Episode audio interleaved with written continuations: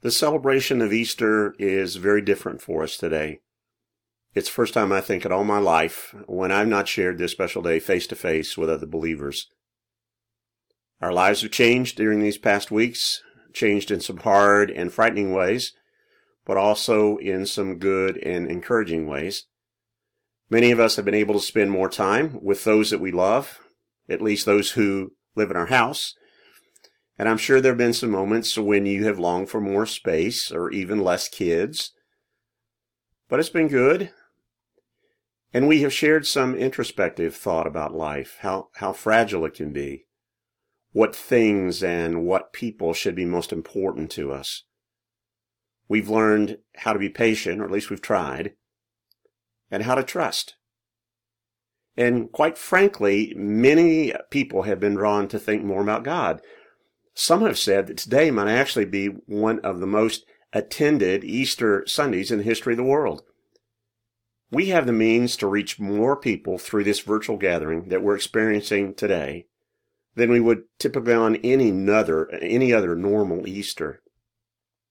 So even in the midst of the bad, there is, there is the good. And we welcome you today to celebrate Easter even in this very different way. She's the main character, other than Jesus, in our Easter story this morning, though she doesn't have star power that many might look for to cast in such a key role. But perhaps it's for that very reason that she so perfectly plays the part. Let me introduce you to her before she takes her place on the Easter stage. Her name is Mary, or Mary Magdalene, as she was usually called because there were a host of Marys, including Jesus' own mother, who surrounded him in life. We actually met Mary Magdalene last Sunday, but let me expand on her biography a bit further today, at least what we know of her. She was from what appears to have been a pretty important coastal town called Magdala, located on the northwest coast of the Sea of Galilee. It was a fishing center, history tells us, that exported its tasty, salty fare all the way to the tables of Rome. It may even have been a place where Jesus' disciples could have sometime taken their own catch to sell at the market. Amazingly, and quite recently, the remains of a Jewish synagogue were discovered to help fix even more clearly this historic place. Back in 2009, in preparation for building a pilgrim retreat center there in that coastal area, a routine archaeological dig, which is required before any work like that can get underway, turned up not just the synagogue's remains, but something that's come to be called the Magdala Stone. It's a reading table of sorts upon which Jewish scriptures might have been spread out to read in the synagogue. And it bears a beautiful stone relief of one of the earliest discovered images of a seven branched menorah. From other artifacts that are discovered in the surrounding area, including coins that date as early as 29 AD, it seems clear that these ancient remains can be traced to the very time of Christ. The synagogue was decorated with beautiful mosaics and frescoes. Market areas were also found surrounding home foundations, pottery, ritual baths for ceremonial purifications, and even a Roman sword still in its sheath. Makes me wish I could personally see the place and take in more of the remarkable history, maybe someday. But I can still imagine how Jesus might have stood at that stone synagogue reading table or, or sampled fish from the marketplace or, well, you get the picture. But in this seacoast town was the, the home of Mary, our, our principal actor. Because it was also a well-established commercial center. It may have been where she gained some of her financial means. She was one among a group of women who came to be followers of Jesus, disciples of Jesus, who supported him through their economic means. They became his, his patrons. Luke describes these women in this way as Jesus' public ministry was getting underway. This is in Luke 8, verses 1 through 3. Jesus began a tour of the nearby towns and villages, preaching and announcing the good news about the kingdom of God. He took his twelve disciples with him, along with some women who had been cured of evil spirits and diseases. And among them were Mary Magdalene, from whom he had cast out seven demons. Joanna, the wife of Chuza, Herod's business manager, Susanna, and many others who were contributing from their own resources to support Jesus and his disciples. But it's it's not the wealth of these women that stops me short in the description. It's that um, someone had been tortured by seven demons. Now, it'd been bad enough to be possessed by one, but seven, that's almost beyond imagination. Some people possessed by demons were driven insane, like two men mentioned in Mark's gospel, who behaved in such a fierce fashion that everybody always stood clear of them. One of the men cut himself with sharp stones and was, was forced to live his life out among the tombs. There were no chains strong enough to keep him bound in any one place, so he just raged against all the countryside. His demons called themselves Legion, and they were eventually cast out by Jesus into a herd of a thousand pigs, which quickly made their way down a steep hillside and into a lake, all to drown. Sometimes demon possession evidenced itself with physical inter- infirmities like, like blindness or an inability to speak or deafness or fits and seizures. We're not told how the seven demons manifested themselves in Mary Magdalene's life, but it's frightening to imagine. Until Jesus one day met her and cured her. Now you tell me, do you think Mary, Mary ever forgot that day? ever felt like she could do enough to let Jesus know how thankful she was for the way he had forever changed her life. That's why she and all the other women followed him because of what he had done for them.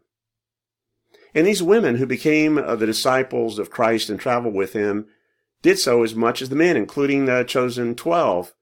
They were no less disciples, even though they had far less notice. And now, interestingly, in the closing chapters of Jesus' life on earth, it's one of these women, Mary Magdalene, who is among those who followed Jesus to the cross, who stood there with his mother while listening to Jesus' last words, who watched him breathe his last breath, who saw the Roman soldier thrust a spear into his side just to be sure that he was dead. There was this Mary who also waited as Joseph of Arimathea and Nicodemus took Jesus' body down from the cross. Mary followed them to a nearby tomb. She watched them hastily wrap him in a burial shroud and place him in a cold, dark cave. She watched along with at least one other woman that was with her there as this great stone was rolled over the tomb's entrance as the night began to fall. She trudged back toward some place where she could stay perhaps near in the same or in the same place where those other hiding disciples were holding out in Jerusalem. But it seems that Mary couldn't sleep. Her her heart was too torn. The the soldier's lance may have pierced Jesus' side, but it might as well have been her own. All she could think about was how the one who had delivered her was now dead and gone, without even having the benefit of a proper burial. The coming of the Sabbath had kept anyone from doing a full job or preparing Jesus' body with a with this right customary burial. And so, long before morning light on Sunday, the first day of the week, after the required Sabbath rest, she felt her way back to the tomb through the darkness. She surely wondered how she'd even be able to get to Christ's dead body. Perhaps the soldiers who'd been placed in this round the clock guard duty would have mercy and help her. But, possible or not, after all that Jesus had done for her, she had to do something more for him.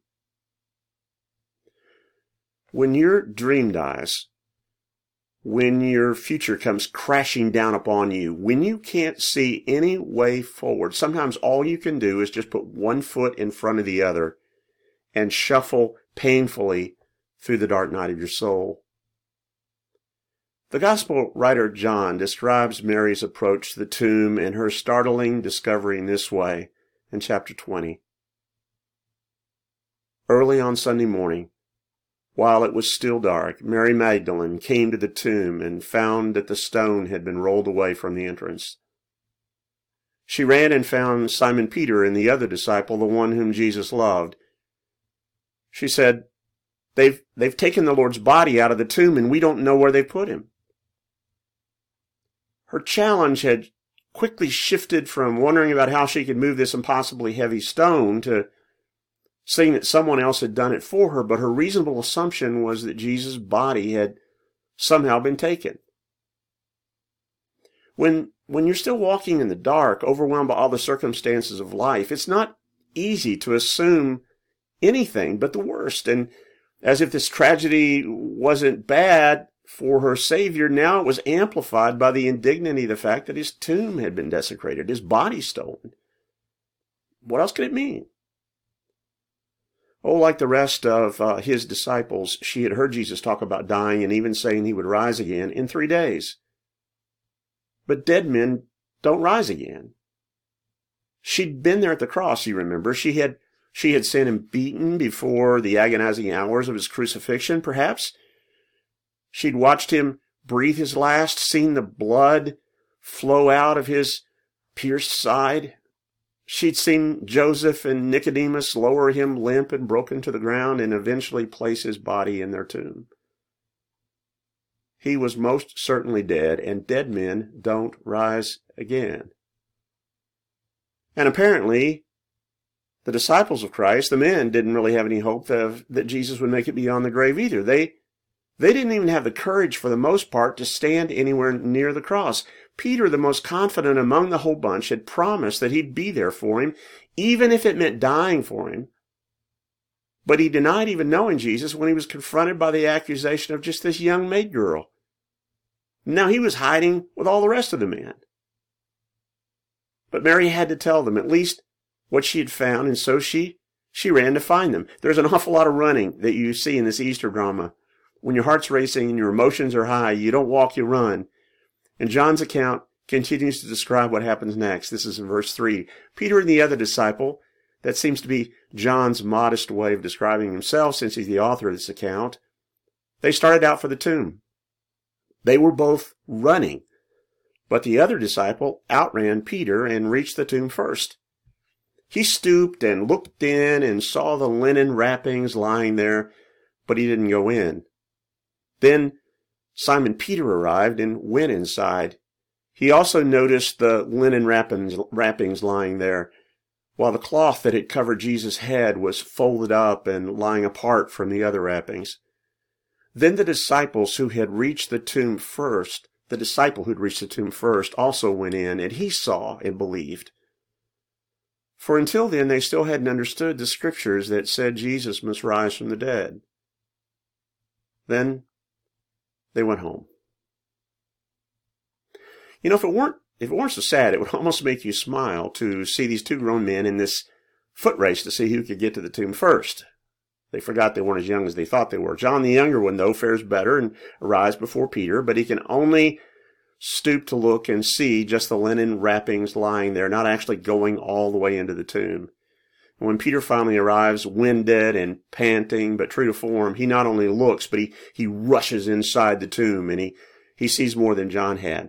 Not just the linen left behind, but the burial cloth that had covered Jesus' head, all neatly folded in a stone slab that had held his body. John soon joins him, but they neither know quite what to think Resurrection was not where their minds raced. But if it were a grave robbery, these robbers were the neatest that could ever be. If you if you go home to your house someday and find once inside it that some things are missing, things that had been carefully hidden away in boxes or closets or dressers, but that are now gone, and yet the drawers or the doors or the box tops have all been neatly left in place and none of the rest of the house is in any disarray, you might conclude that you've been robbed, but it would be in a very untypical way. It does say that John, the disciple who had won the foot race, saw and believed. But what did he believe? Perhaps it was only just that the body was certainly missing.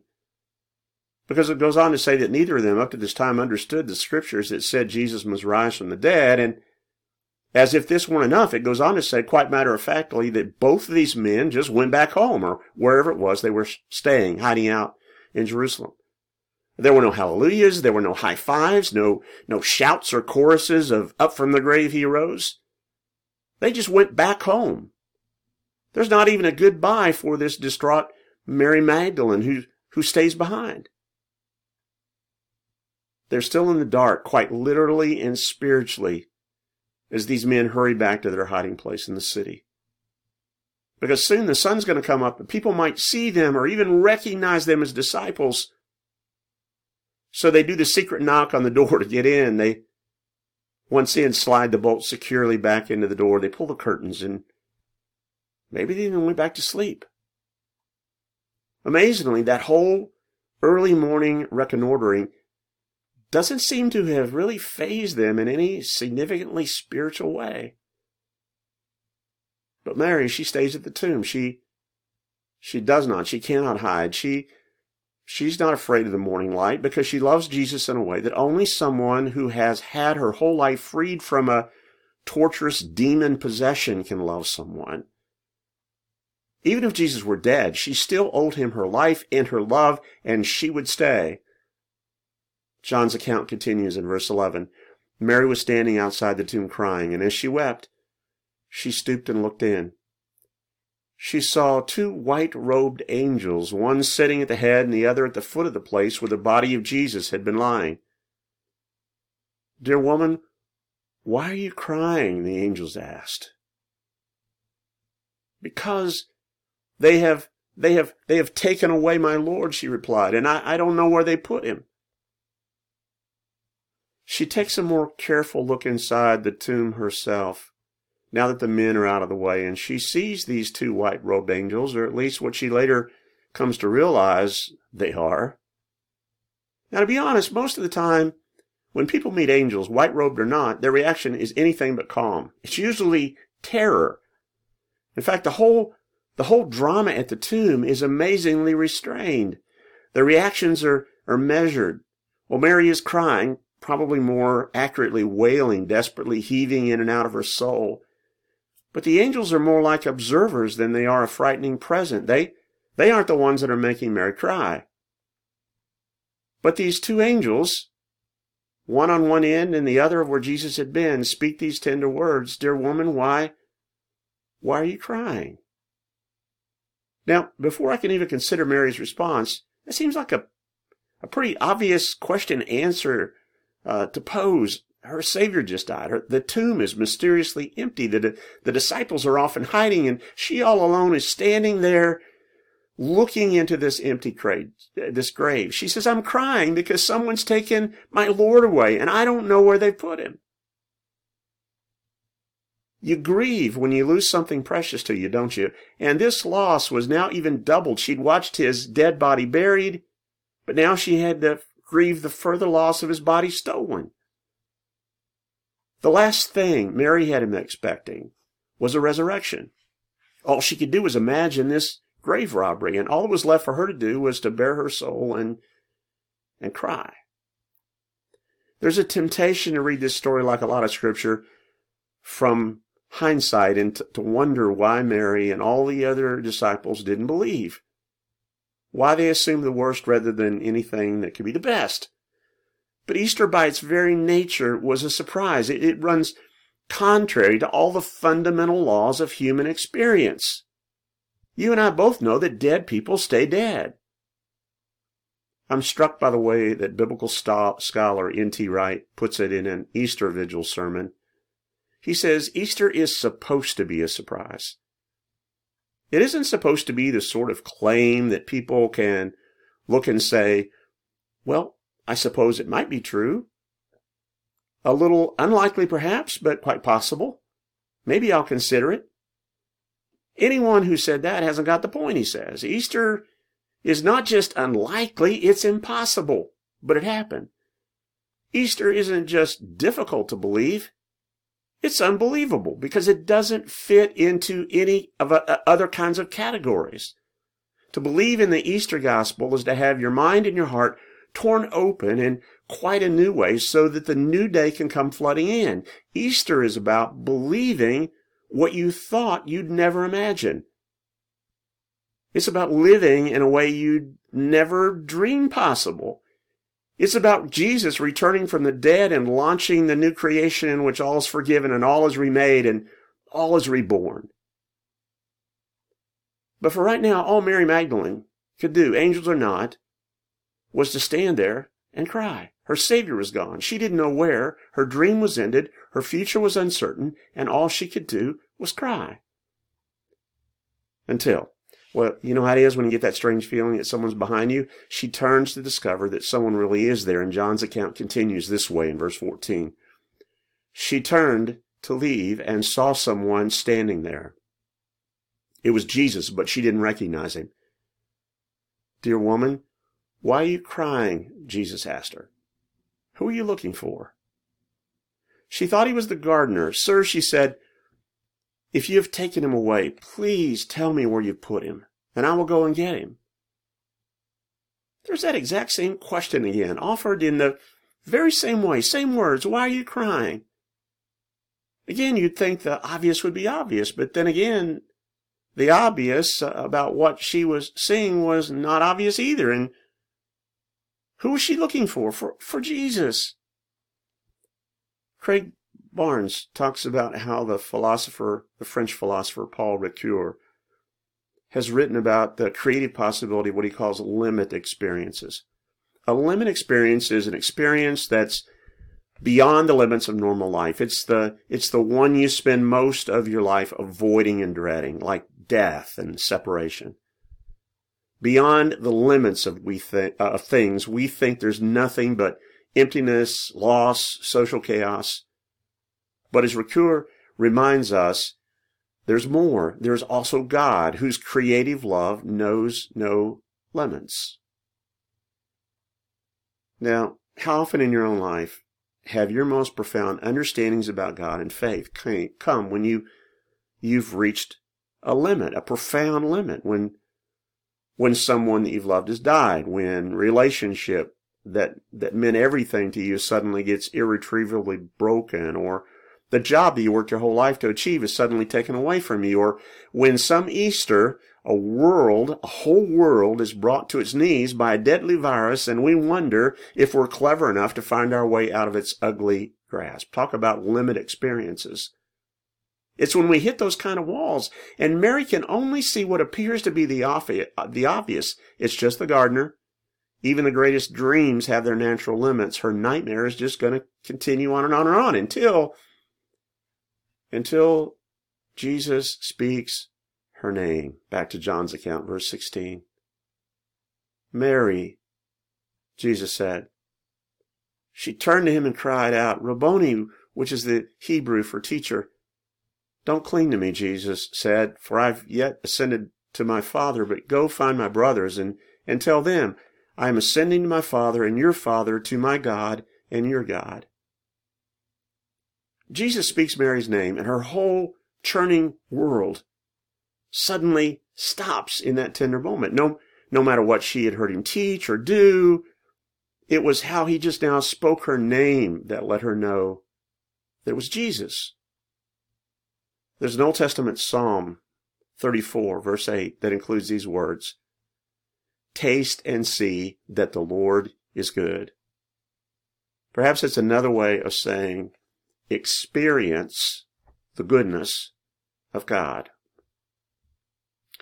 I'll admit it, I'm a bit of a complex guy. My wife will tell you that. I'm, I'm a mixture of, of head and heart uh, maybe a bit of a teeter totter between the two. There, there are times when my head is too big and my heart is too small. I don't mean that I don't care, I don't love, and I think my wife and people that know me well would say that my heart can be generously full. But I like to reason things out. I'm analytical by nature. I like ideas, reason, theological argument.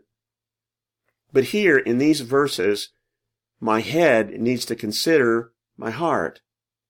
I need to hear what Mary heard that led her to faith, to hear Jesus say, my name, to know him, and to be known by him, not just in some heady way, but in a way that connects deeply with my heart. James Buchanan, in a sermon on Easter, shared uh, this about how Serene Jones, the president of Union Theological Seminary, says that we try to deal with uh, resurrection by by turning our faith in Jesus into primarily intellectual endeavor by accepting certain doctrinal faith claims. But she points out Mary's experience in the garden was decidedly not abstract or doctrinal. Quite the contrary. The scene between the two of them, Mary and Jesus, is visceral, human, emotional, and deeply, deeply personal. For Mary, faith in Jesus was not based just on ideas or theological proposals, but a, but a presence that she could experience through her senses, one that she saw and heard and touched, even if she couldn't cling to him. We have trouble here. We're, we're uncomfortable with the idea that he walks with me in the garden. We are never more at home than with our creeds and theology and doctrine.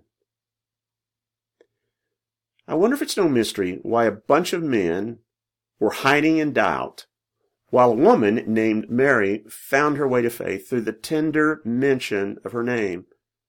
I've preached a whole lot of Easter sermons over my years that have focused on the strong reasons to believe in the resurrection, the proofs. And I think that kind of argument has its place, but there's also something critical to remember about faith, and that is that it's the product of a relationship. What convinced Mary that it was Jesus was the way that he spoke her name. All the parables he'd talked, all the sick people he'd healed, including herself, paled in the simple and loving way in which he knowingly spoke her name. Tom Long uh, tells a story about uh, Marianne Bird. Marianne had a rough growing up. She was born with a cleft palate and a disfigured face. She had also this lopsided feet that made it very unnatural for her to walk. She just kind of waddled. Naturally, she was a target for all the school age cruelty that other children would muster up with comments like, well, did you cut your lip? Or they'd say, how come you walk like a duck?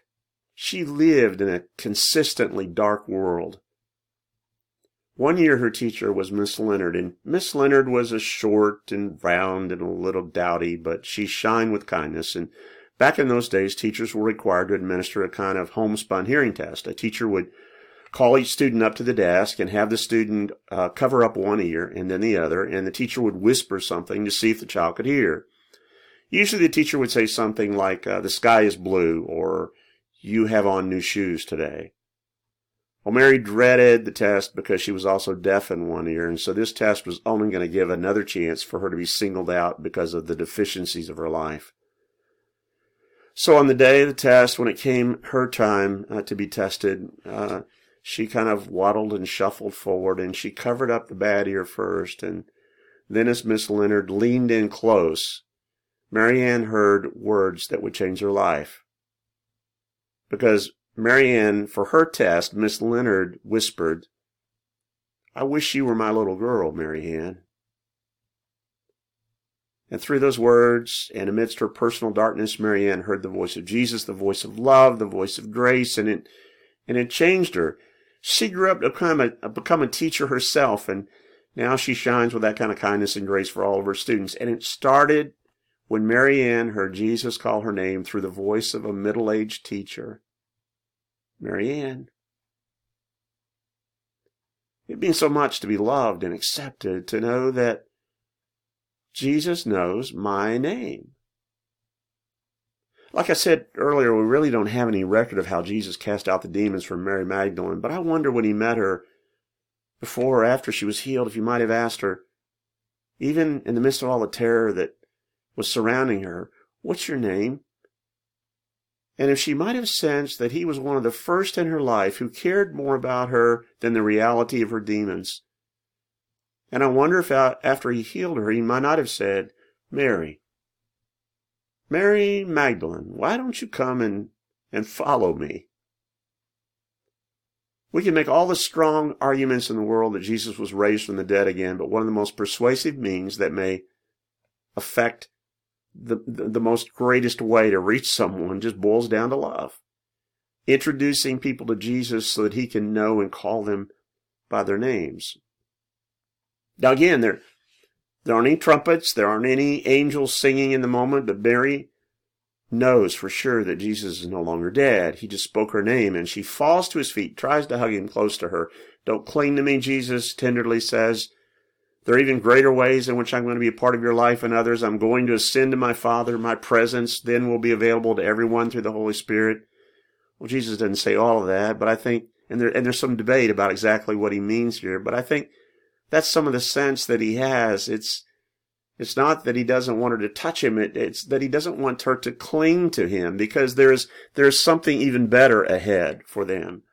He's trying to help them understand that the relationship that she so deeply longs for doesn't have to be wrested from him through some kind of clinging embrace, but that love is going to get freely made available to everyone.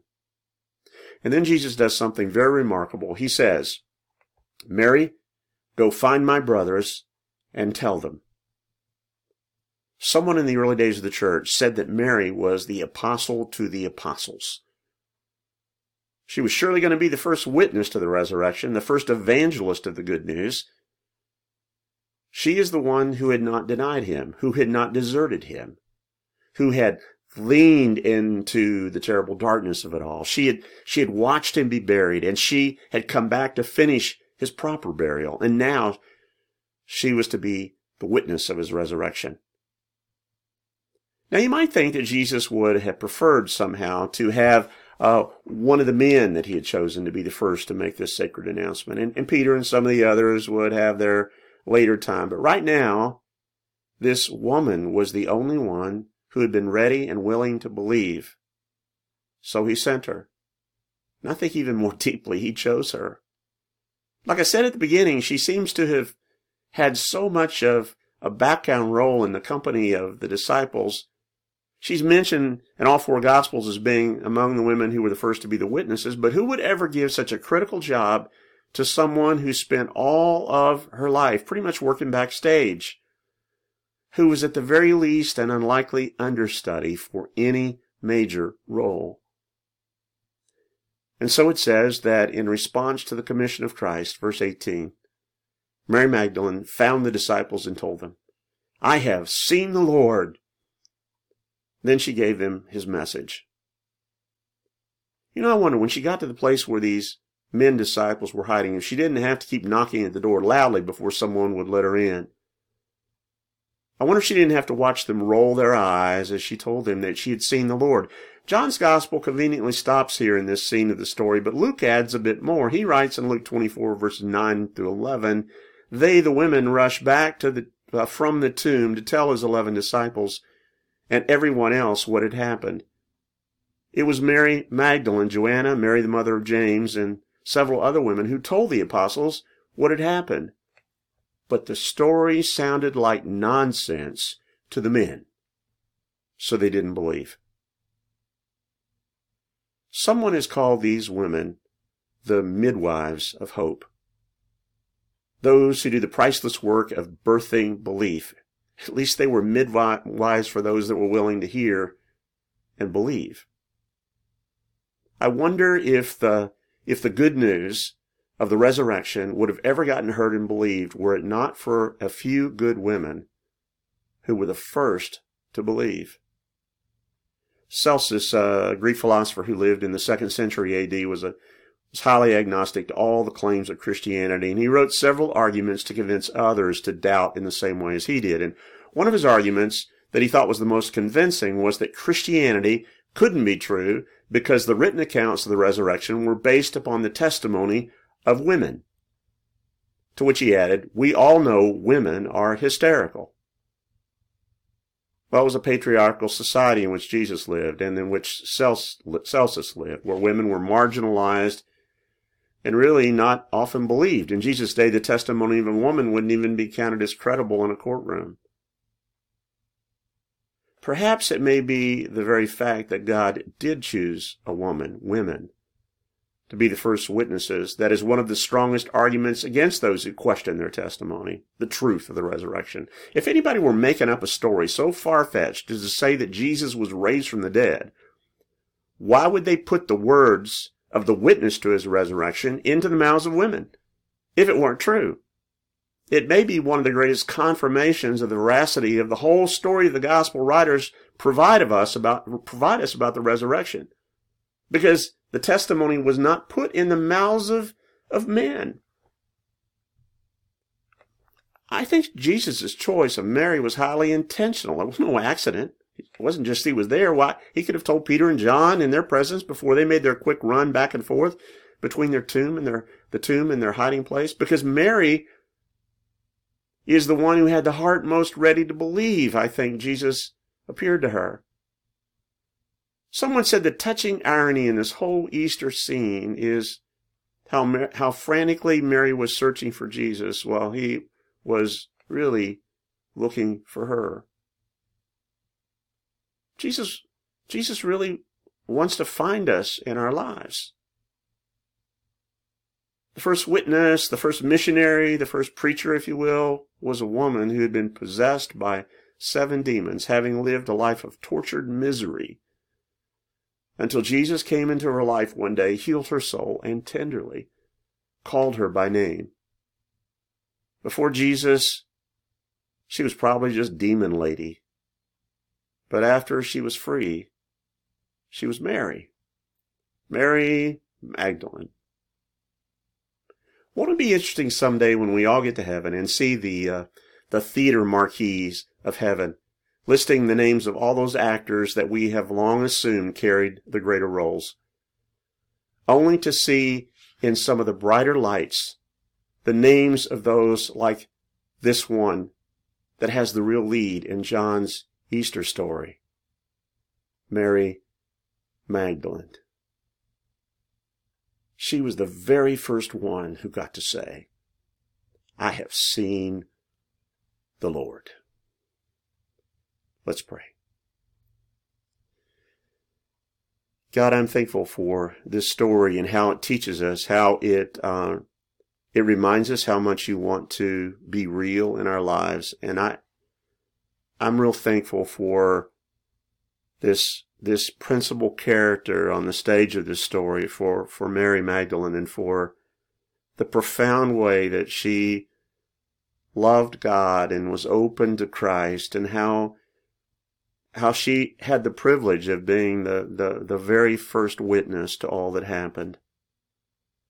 I pray that you'll you'll give us a vision of those people in our lives that have an ability to be able to speak God's word to us, to teach us and open up our hearts. And God, on on this this Easter Sunday, when there is so much that's rolling around in our heads and our hearts, I pray that you will help us to hear you speak into our lives in that tender way that you did to Mary, our names. God, we want to love you and to believe in you and to trust in you like she did. In Christ's name we pray. Amen. We come to a closing time of communion, and I'm drawn to the words of the Apostle Paul that were written in 1 Corinthians 11. He said, on the night when Jesus was betrayed, uh, the Lord took some bread and gave thanks to God for it, and then he broke it in pieces and said, This is my body which is given for you. Do this in remembrance of me. And in the same way, he took the cup of wine after supper, saying, This cup is the new covenant between God and his people, an agreement confirmed with my blood. Do this in remembrance of me as often as you drink it. For every time you eat this bread and drink this cup, you are announcing the Lord's death until he comes again. I'm so thankful for the cross and that as we eat this bread and drink this cup that we remember his great sacrifice. But we also share this meal aware of his resurrection as we await his return. Communion's a time to look back, but also to look ahead. Let's do both on this special day. God, as we commune together in this unique way today, bring our hearts together, bring our hearts to you. We thank you for the sacrifice of your Son, and we worship today in hope of his return at the end of time. In Christ's name we pray. Amen.